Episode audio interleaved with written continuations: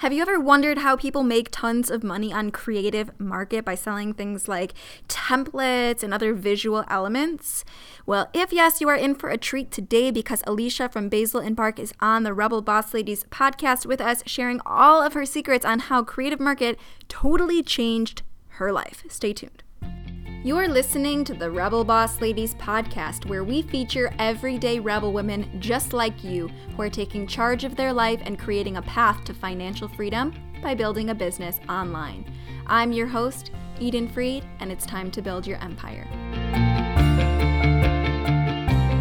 Okay, Alysha, thank you so much for being here. Thank you so much for having me.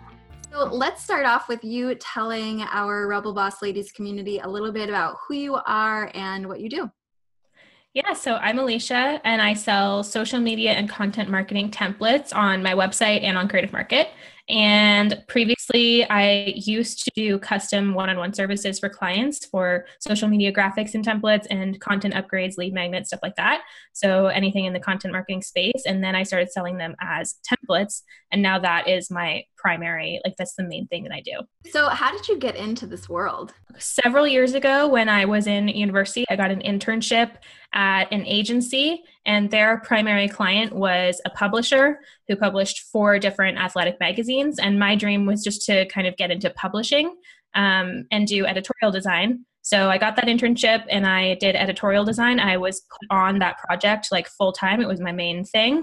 And just became like an InDesign whiz and was obsessed with moving things around in InDesign and laying them out differently. So when I started my business, it was kind of just a no brainer that this was my thing, my skill in the design world, and I didn't see anybody else doing it. So that's how I chose it. Okay, so did so did you start your business kind of like while you were working in that position, or how did it how did it begin? No, I actually quit the agency after a couple of years because they were so small. There were only like three or four people working there, and there was nowhere for me to go and no more money to be had. so I quit the agency and moved on to a startup company where I thought there was a lot of opportunity, uh, and there would have been had they not spent all of their money. So they laid off the entire marketing department, including me. Uh, about a week before my boyfriend and I were looking for a house across the country in British Columbia. We were living in Toronto at the time. Um, so we decided that we would go ahead and move across the country anyway, and that I would find a job here. And then it, it only took me a couple of interviews to realize that I didn't want to get another job. I wanted to start my own thing. So I started my own thing, and that's how it came about. Wow. Okay. What what a story. I had no idea about I didn't know that about you. So you um, didn't have income coming in from your business, kind of just started with nothing, with no job. Wow. Yeah, absolutely nothing. My boy, I was very fortunate that my boyfriend was supportive and he believed that I could start something. So we kind of had this agreement that if I was able to get a couple of clients that and that it seemed like I was going in the right direction, then it would be okay. Um, he would take care of the mortgage and everything like that, and then I would just contribute as much as I possibly could. And I would say within about six months, I had like gotten to a place where I was able to contribute the same amount that I was before, and I replaced my previous salary um, within about eight months. And then as soon as my templates took off, my templates like really took off, and then my templates alone had replaced my previous salary, then I sort of like switched over and kind of it kind of started over a little bit. Okay, so so what was the timeline yeah. of that? Um, so, so you you're you were kind of like freelancing, and that replaced mm-hmm. your previous income. So at what point did your yeah. templates actually replace replace your freelance income? That was about so I got laid off in September of 2017. I got my first client at the end of October before I was even Basil and Bark, which is my business name now. Um, I fully put like everything into the business and actually I actually was doing some freelance work for the company that laid me off. So I fired them in the in early 2018 and by the time I had released my templates around March, I had started and they fully replaced my previous salary by about June or July.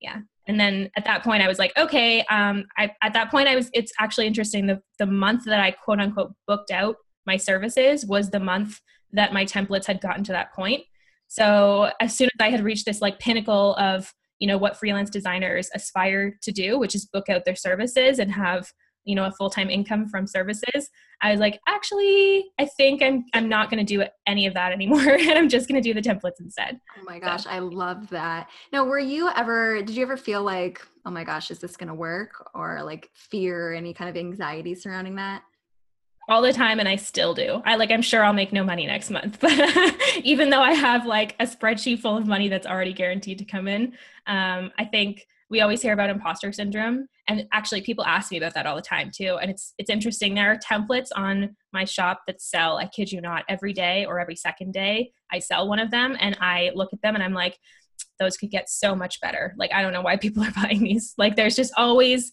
there's always like a sense of like uh, i don't think i'm doing it right or like things are going to go wrong but then they don't go wrong. So. Yes 100%. I love that you mentioned imposter syndrome because I know that that's something that a lot of our listeners struggle with. Um, and that's what's holding them back from even getting started because they're like, oh, somebody's already doing it better. Or, you know, I'm not like, I'm not a pro. Yeah. And I remember even back, it was like February, March, April, having conversations with my boyfriend. He had a job here, like a nine to five, and but we only had one car. So I would drive him to work and then um, drive home and then pick him up from work and drive home. And on our drives there, we would kind of like review what was going on with my business and i would say you know if this doesn't happen then i'm going to start looking at job postings because i don't know if i can do this anymore. And then the thing would happen or something else would happen and then the next week i would say the same thing. Well if i can't if i can't make this happen then i'm not going in the right direction. I'll have to look for jobs. But i never had to. I always i kind of like poked my head on indeed.com a couple of times but there was never a time when i actually like sent a resume because i don't know it just always kind of things always kind of worked out so. Yeah and actually you know this it's good that you brought that up the idea of like ultimatums that you make with yourself. Um, mm-hmm. actually this was a topic i just recently attended the tribe conference um, hosted by jeff goins and we talked about ultimatums and you know things that you say to yourself like if this doesn't work i'm going to do mm-hmm. x y z instead. Now if you could go back in time would you still give yourself those ultimatums? No no. Uh, if i could go back in time and tell myself or anybody who's starting a business um, any advice about that? I would fully 100% just say you know there's I, have heard a couple of people actually say um, maybe this is getting off topic but i've heard a couple of people say that when they did leave their jobs and they had kind of like a security blanket like they had a, um, a savings account with some money to kind of like back them up and get them started they found that they weren't able to like put their all into it. Like there wasn't that pressure that demands that it had to happen and I didn't have that. I had a boyfriend who was supportive, thankfully, but I didn't have my own like my own like emergency fund, unfortunately. And I think if I had that, I would say the same thing. Like there's the best thing that you can possibly give to yourself is absolutely no choice. So um, I think it's natural that we give ourselves those like options. Like if this happens, this happens. Like uh, sort of like a direction to take but if your only direction is forward you can only go forward right it, it, almost feels like there's a fire under you because you just there's nothing else to do except keep putting one for one foot in front of the other and just doing it absolutely yeah yeah and okay so i have to ask so your boyfriend um what did he say when all of this just started blossoming for you well this is okay so this is kind of getting interesting now because so my boyfriend he when when we moved here interesting story. I had already been laid off. We moved here and he had a job all lined up. And he's an animator. He does 2D animation, like sort of like children's shows. Um, so he had a job all lined up for like the week after we moved here. And he immediately also got laid off because um, there was some drama around the, one of the voice actors, um, one of those Me Too situations, and everything was just kind of like put away. And it just wasn't the right time, including everybody who was hired to work on the show. So he was laid off as well. And at the same time as I was building my business and he he had another job lined up for a couple of months down the road, he started his own kind of online business unintentionally. He released an animation on YouTube and it just took off. Absolutely took off. So at the time he was like so supportive of me. He was like, I, I think you're going to be able to do it. Like they're just continue every week after week after week. I kind of showed him evidence that something else was was headed in the right direction. So he was fully supportive. Um, but he he did like go along with my little plans. Like I might look for job listings next week. And he'd be like, okay, yeah, good idea. But then the next week he'd be like, see, I knew you could do it. And then now the tables have kind of flipped because he's in a situation where he's got a full time job, but he's also got this side hustle that is is doing really really well. And now I have to remind him like, no, this is imposter syndrome that you think you can't do this full time. You have to leave the job and just do it because as good as it is now, it's going to get way better. Now I feel like I'm like his like business coach or like his motivational speaker i'm like just do it. Just quit the job. Like i almost get a little bit angry about I it. I love it. No that's really great because there's so many people out there who say that their spouses don't support them. I always say that if you want your spouse to support you and understand what you're doing give them proof that you're moving forward even if it's like a little baby step. So that's really smart of you to kind of give him that. Actually i would yeah i would say that. I would say give them evidence and almost like prove them wrong right because one of the things that my boyfriend always did tell me is when I got client inquiries for people who wanted a logo or a website, which is not what I was offering, not what I was interested in doing, I would turn them down. I was like, nope, I don't have the room for that right now. I would be too nervous. I would spend four times as much time.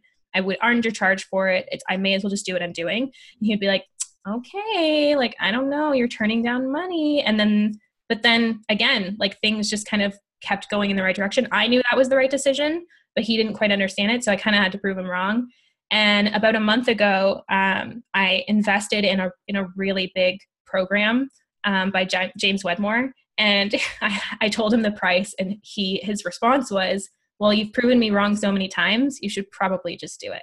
So that kind of like was like a pivotal moment where I was like, "Oh, you're right. I did prove you wrong a bunch of times." And I saw a lot of other people in the groups talking about this program it's a huge investment saying you know my husband's not on board. How do i get him on board? And the advice that other people gave was just like just take action and prove them wrong. Make it make it work. And quite a few people popped in like a week later and they were like sure enough i put my all into it. I got an amazing opportunity that paid for the program and now he's fully on board with it. There you so. go. And we, we could talk about like getting your spouse to support you and for like the entire episode.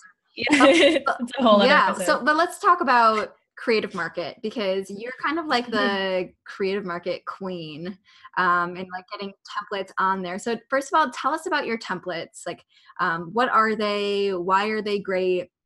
And then we'll move into talking about creative market. Super brief interruption to say that Alysha is about to go into major detail on how to leverage creative market.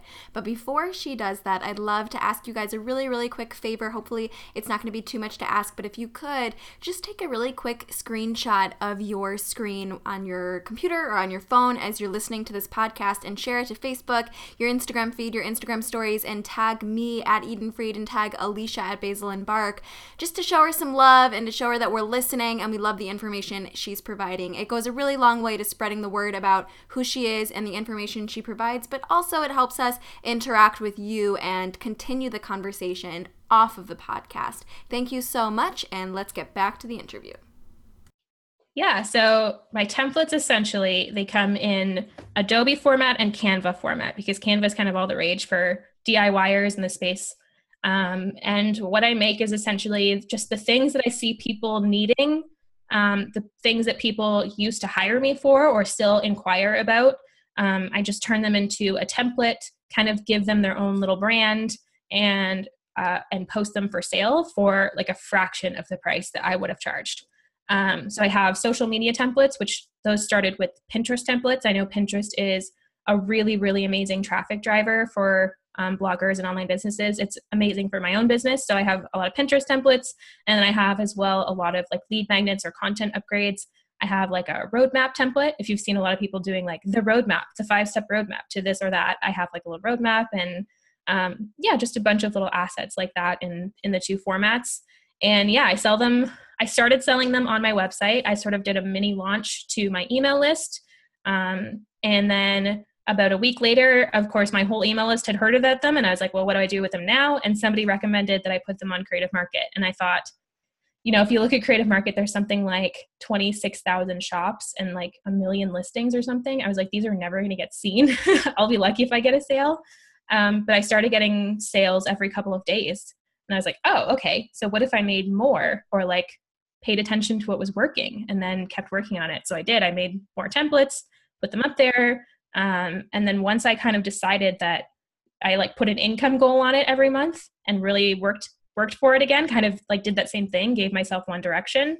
It just kept growing and I learned more and more. So yeah, that's where I'm I at just now. have to call this out that you said I, I always believe that in our lives there are like these pivotal moments where you can either go in one direction or the other. And depending on which direction you Mhm. choose, like it changes the entire course of your life. And you looked at creative market and saw, oh, there's like 20 something thousand shops on there. You could have either just like skipped it altogether or just said, you know what, I'm gonna make it work for me. And you chose to make it work for you. And that's really remarkable. It's really Thank yeah, I mean, it's great because a lot of people would say, you know what, that is like territory that's already taken. There's so much Mm-hmm. competition, I can't go there. But you kind of said, you know what, who cares? Like, I'm, I'm going to do it anyway. Do you have any tips for people listening who might be thinking, you know, I don't know if I should go with creative market? Um, there's so many, there's so much competition there. Like, what would you tell them to do? Yeah, it's it's interesting because now I'm at this point now where I've released this course where I'm teaching people about creative market as well. And I have gotten so many questions from people who are not sure whether they want to buy the course because they're like, well, I think creative market might be too saturated. I'm like, it's not too saturated if you have something unique to offer. And everybody has something unique to offer. If I had just gotten onto creative market and looked at what other people were doing and did something very, very similar, I don't think that I would have found success on creative market, but instead what I did is I listened to my audience and my clients. I created things that I thought people would need and I did the research on my part and put them out there. And they kind of created their own little space for themselves. So I would say I've always said if you just stick to what you know in your core is right for the people that you're serving, then it's very likely that it's right for the people on creative market as well. Like there's 100% a space for whatever you're doing if what you're doing is unique that you that you come up with it right so it doesn't have to be like a completely wildly different category of things like i'm still just doing lead magnets and social media graphics that fit into the categories and other people are doing the same type of thing but they're not doing exactly what i'm doing Yeah, right that's great. And that's true for any space that might be saturated. Like it's Yeah. not even specific to creative market. If you put your own spin on something, it's going to stand out in the crowd of like every all the Mm-hmm. other noise out there. Yeah, yeah. And you know what else is true too? That um, if you look at creative market and you're like, well, other people are already doing it, that's actually a good thing because it means that the, there are people going to creative market with their money to buy. And they don't, the best thing about creative market is that you don't need to market anything. They've got people coming to their website looking to buy things every single day with the, like the intention to put their credit card out and buy what they're looking for. So if you put something up there that shines and that looks a little bit different and that can apply to somebody else's unique niche or um, brand, then they're there to buy your thing, right? That's amazing. Yeah, absolutely. So so what kind of products do well on creative market? Um, I always recommend just to look at the categories of creative market. There are a few that are clearly um, kind of like dead zones, and there are a couple that are that are very saturated, but you can still do well in. Um, the really saturated ones are fonts in particular and stock photos. There are tons of them, so it, it might be a little bit harder to stand out there, but it's not impossible. I have friends who sell stock photos and fonts on Creative Market, and they still make sales regularly. Um, so again, not impossible. But the other things that do well on Creative Market are website themes, textures, brushes, presets. Um, I think I already said template. Templates is what I do. Um, pretty much like a design asset that you would take and use to create something on your own, if that makes sense. Nothing like worksheets or workflows or courses or ebooks, nothing really educational whatsoever, nothing where the actual content is being delivered. It's just the framework or an asset to build something. So it really is passive income because what happens is you create it once and then it sells over and over again and there's not much maintenance on your part, right? Mm-hmm. I always say that it's passive once you make your time investment back. So, for example, um, my roadmap, when I designed roadmaps for clients, I would charge them for two to three hours. And I designed like five different roadmaps. So, when I basically unbranded the roadmap, I spent maybe an hour and a half doing that. Um, just gave it its own color scheme and posted on Creative Market. I only had to sell like four templates to make my time investment back. And then the rest is passive, right? So um, you do want to pay attention to the ones that are not only making your money back, but then like 10xing your money over the course of months. And it will take some time. Like it, you won't make all of the all of that money within like a couple of days. It'll take time. Um, but yeah, if you're strategic about it, it can 100% be passive. So for the month of October, I was focusing on other things. And I posted one template that took me about a half an hour to whip up. everything else was passive and i made the same amount of money that i made in september so Wow, that's really cool. Yeah, I mean, that's the thing with passive income is it's not passive in the beginning, but it's yeah usually worth it because eventually you will make the money back and yeah more, more yeah. right? Yeah, and that's why it's so important too to kind of like release. I call it a minimum viable product. So release something to the audience that you already have, just to prove that the people you have at your disposal are interested in buying that thing, um, and just to just to make sure, just to extra validate it um, before you go ahead and you like go all out on it, right? Just spend a little bit of time on one or two products that you think will work, um, and then test it out, get a feel for it, and then go all out. So, so you mentioned earlier that um, you had your own unique approach and unique spin, um, but you also had like people. So, um, how do you use your own audience and guide them to your creative market shop? Yeah. So when I released the first couple of templates, I just released them to my list. Um, I used the Shopify buy button and put them on my website. But once I put them on Creative Market, essentially I just told everybody to go to Creative Market. Um, I would just show them screenshots of like where it was located, or I would just like if I was including a button in an email, I just directed them straight to, to Creative Market. There were no really questions to ask there. I was like, I have a Creative Market shop, go here.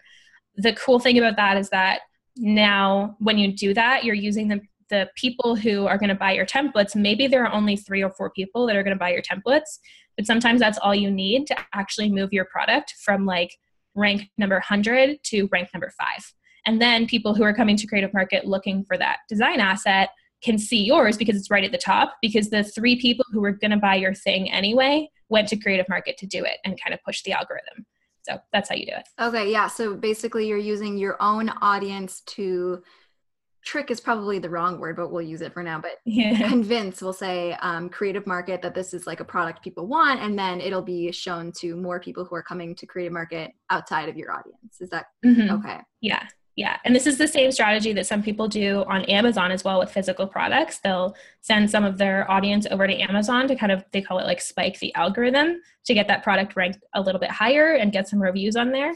And then um, it becomes more visible to the people who are coming to Amazon anyway. Same concepts. Okay. Okay, that's interesting. Yeah. Now, is there any yeah. benefit besides that? Like, in what case would somebody choose Creative Market over just kind of creating their own shop and hosting their own digital products on their site themselves? Mm-hmm. So in the beginning, I didn't post. I posted my templates on my website when I launched, and then took them down a couple of weeks later and focused on Creative Market because I did really want to take advantage of the market that was coming to Creative Market every day. Um, I wasn't confident that I would be able to grow my audience at a speed that I would be able to sort of maintain that on my own. Um, so I put them on Creative Market to really uh, to really leverage the audience that was over there um, which I highly recommend if you're somebody who's like, well, I haven't grown an audience yet, or I'm not really, I don't really get a lot of traffic yet. Like if you're a little bit unsure that you'll able, you'll be able to maintain sales on your own, definitely use their audience 100%. Um, and then what I would recommend is eventually, I don't know if you've heard the saying, like, don't build your house on rented land. So you eventually you do want to keep your things on Creative Market, but then move them over to a website and really work on your traffic and developing your own audience to um, make sure that you kind of own that like um, domain.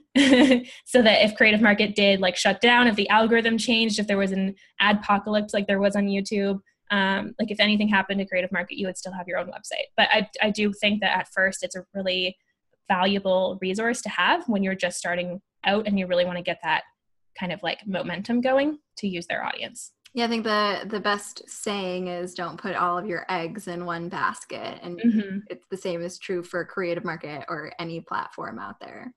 Yeah, yeah, I definitely think diversifying after after you've sort of gotten a feel for it, um, and once you've got a lot of time to devote to it, is important. So now I have them on Creative Market and on my website, and I'm also experimenting with Etsy. Okay, cool. So, yeah. is there any um, besides kind of directing your traffic to creative market to kind of get on the good side of the algorithm are there any other things that people should be doing to in terms of like maybe keywords or anything like that yeah there's lots so on creative market your product descriptions pretty much much work the same way as like text from your website so anything that any of the rules about SEO will apply to your product descriptions. You want to include your keyword in there, but you don't want to like keyword stuff, quote unquote. Um, and then they also have tags. And there are a couple of rules about tags when it comes to like duplicates or um, plurals or anything like that. But essentially, you want to tag your products correctly as well because those will actually that those will also impact search. Um, so there's that. The other thing is you want to make your product look uh, like as good as it possibly can with your images. On Creative Market, they call them screenshots, and basically what the best advice I've ever heard somebody say is that you want to use screenshots that sell the product if there wasn't a description there at all. Like if, if there wasn't a description, if there wasn't a title, if there wasn't tags, if there wasn't anything, people should look at your screenshots and know exactly what they're getting from you. And they want to see how it can be used. So you don't, if you're selling, for example, like a website theme, you want to put it in a little like iMac to show you what it looks like on an iMac. Or if you were selling like a texture, you want to show somebody using the texture. Or if you were selling a pattern, you can kind of Photoshop it onto like a container or a tote bag or something. You want to show it in like in like real life as much as possible um, to really sell the product. So those are the first uh, tips that come to mind. Um, but really, the best thing you can do for visibility unfortunately is sales but if people are searching for th- for something specific you just want to make sure that your products are like tagged and that there's keywords there that are super applicable to exactly what your product is and really focus on that so that people find it um, and creative market also offers there's like a spreadsheet somewhere in the forum if you're a, a creative market seller once you are there's a spreadsheet that, that people have pinned to the top of the forum with monthly uh, search terms. So you can look at what the monthly monthly search terms were for the previous year, and if those apply to your product, you can go ahead and use them. And then the likelihood of somebody searching for that thing, they're going to find your product a lot easier. If that makes sense. Okay, yeah. So the big takeaways: make sure it's easily searchable and indexable, but also that first impression in terms of the visual aspect is really important too. It's it's mm-hmm. kind of like YouTube. The thumbnail is how you, people decide whether or not they're going to watch a YouTube video, and on Facebook, the first eight seconds of a video is how somebody decides if they're going to watch the Facebook video. Um, yeah. On Creative Market, it's the screenshot as mm-hmm. called it. Okay. Yeah, yeah. The images are everything. Okay, great. So, um, I want to talk a little bit about um, how you nurture your audience so that they're ready to buy on Creative Market, so that anyone who's interested can get those first few buyers that will then help the algorithm get on their side. So, are you mm-hmm. kind of building an email list, or what, what's your strategy with that? I honestly have always put my effort into Instagram. Um, I'm on Instagram stories all the time. And although I only get a few hundred people watching my Instagram stories, they're like my people. Like they watch my Instagram stories because they love what I do. Um, so I actually think that I get a lot of my sales and my engagement and my conversation and my research from Instagram stories personally. But I do also have an email list, and my email list was built by giving away a free set of Instagram highlights covers um, which I released at the time. Instagram highlights were pretty new, they were like maybe a couple weeks old. And I released this blog post about how to create Instagram highlights covers and like post them to your account. And I offered free ones. And that blog post on Pinterest, when I sort of created the little pins that said free Instagram highlights covers. Um, I did the thing that you do with Tailwind and use the tribes, and it really took off and that blog post is still bringing in like a dozen people a day on my on my email list. And i think looking back that was pretty aligned with what i would do down the line which is release customizable templates for other things including instagram. So um, looking back kind of reverse engineering the thing that i did kind of by accident was release a lead magnet and make it really valuable. Don't just release like another time tracking spreadsheet release something really valuable really usable for the audience that you think will buy your thing down the line. So I have a friend who sells website templates for Squarespace, and she's made um, she's put so much effort into this little free mini course about how to customize your Squarespace website.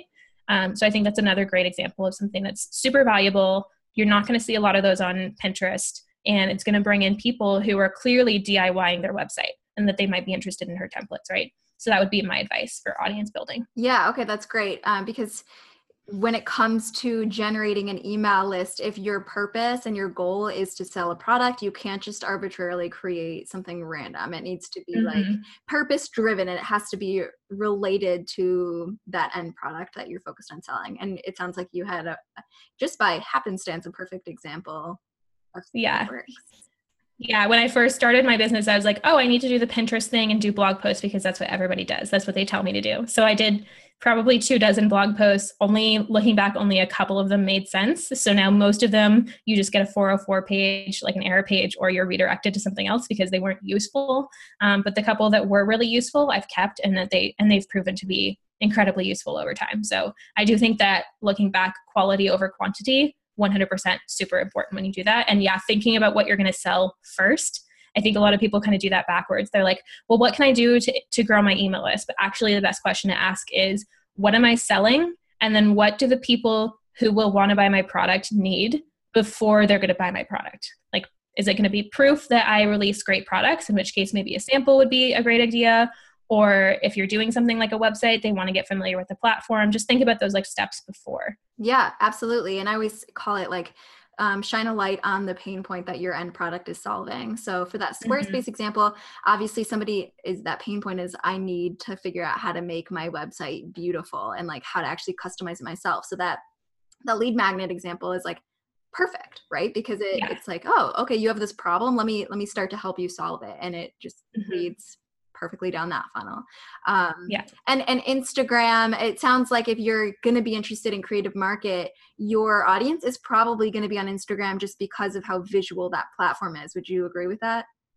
I would, yeah. And then I also, a couple of people have asked me too, when I deliver my product, I have like an instructional document. And on the last page of the document, I say, follow me on Instagram. I don't say, go get the free thing from my email list. I say, follow me on Instagram because I'm always on Instagram. That's like my place to be. I could care less about Facebook. I 100% put all of my efforts into Instagram. And if I can get people to come to Instagram and sort of see the behind the scenes of what I'm doing and kind of connect with me, that's like my favorite way to grow my audience is to actually have like a one-on-one connection. And I think that that's so much more valuable and that relationship is going to prove so much more fruitful than just being subscribed to a new a newsletter. So that's always been kind of my idea with that. Like if they've already purchased something from me, they might have already come from my email list and then they can come to Instagram and really get to know me and I think that's where the relationship building part comes. And I have so many people from Instagram who are like, I've bought all of your templates. I can't wait to buy another one. Like they fully support me.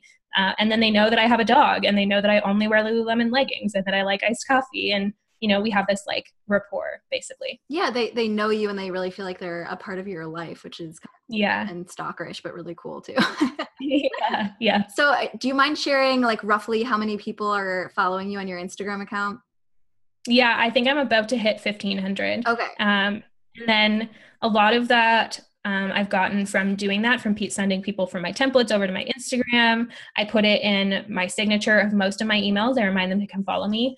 And then I also get a lot of people who just kind of shout me out on Instagram stories. They're like, oh, I just bought this template and it looks great. Or um, when I was doing client work, I had clients who mentioned me and then I would get a short little bump. So it's been slow and steady. Um, but I do have like 300 to 350 people who watch my Instagram stories every day too.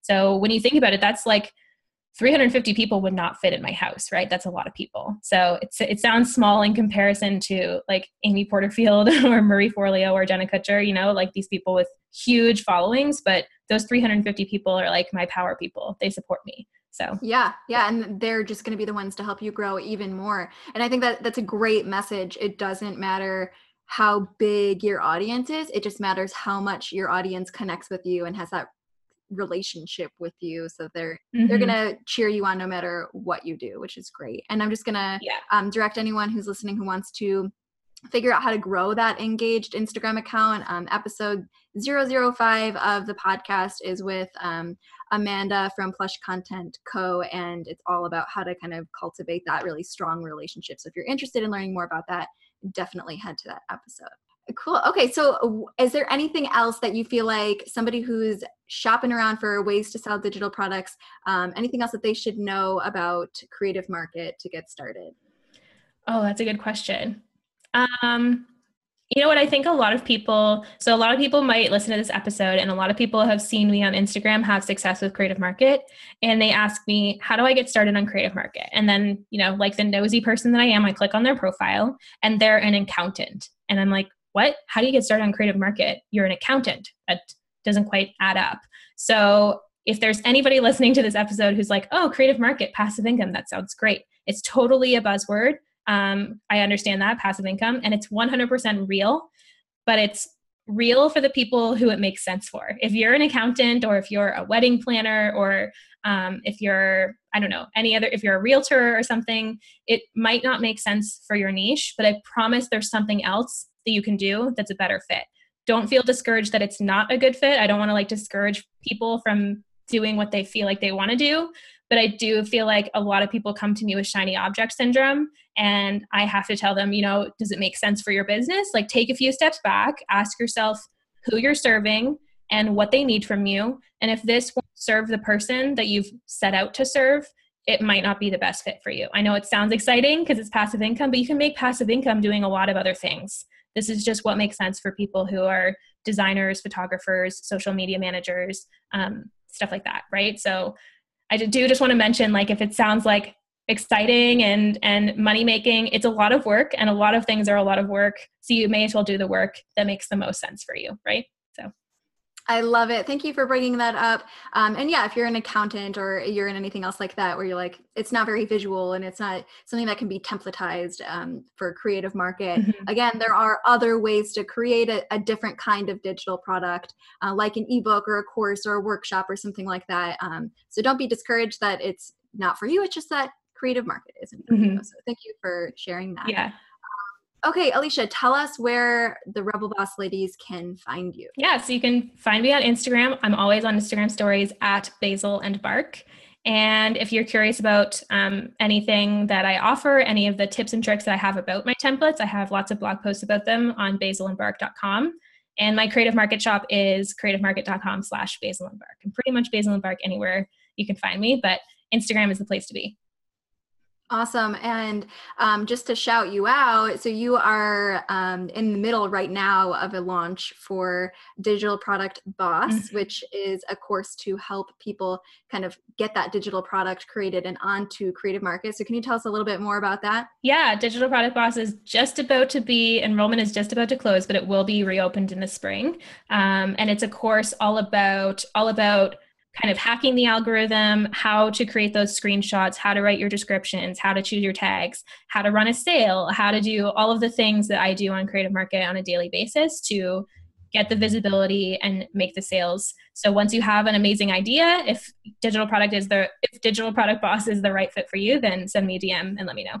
And I'll get a link from you and include it in the show notes to that page and maybe a wait list for that so that if it's not open mm-hmm. when they when people check it out, they'll be able to hop on the wait list. We really appreciate you coming on the show. This was a lot of fun. Guys, definitely go check out Alysha. I'm going to leave her social links and website links in the show notes. And thanks so much for being here. Thank you. Do you want 2019 to be the year that you finally create and sell a profitable digital product? I've got good news for you. The first annual Rebel Boss Virtual Summit, presented by Deadline Funnel and hosted by me, Eden Freed, is coming your way this February. From February 26th through 28th, 2019, you'll hear from more than 25 of the internet's smartest and most successful digital marketers, product creators, and entrepreneurs who are sharing their best tips and tricks to help you launch your next profitable digital product. Tickets are 100% free. Just head to rebelbosses.com to grab your free ticket to the virtual summit. Again, that's rebelbosses.com to grab your free ticket to 2019's premier digital product event. See you there. Rebels, you just listened to an exclusive interview with Alysha from Basil and Bark. She told us all about how she got started in this world, but she also shared tons of really tangible tips on how to leverage the creative market platform, which I thought was interesting because it is a bit of a different spin on selling digital products, less reliant on email marketing and more so on social media. So if that sounds like it's right up your alley, definitely give Alysha a follow. You can check her out on Instagram. She's really fun to follow. She's also really fun to stalk, whatever you call that. You can find her on Instagram at Basil and Bark. Again, that's at Basil and Bark. Definitely give her a follow. Thank you to Alysha for a really incredible episode packed with tons of actionable information. We really appreciate it. Rebels, thank you for tuning in. Keep kicking ass, keep putting in the work, and most importantly, keep showing up.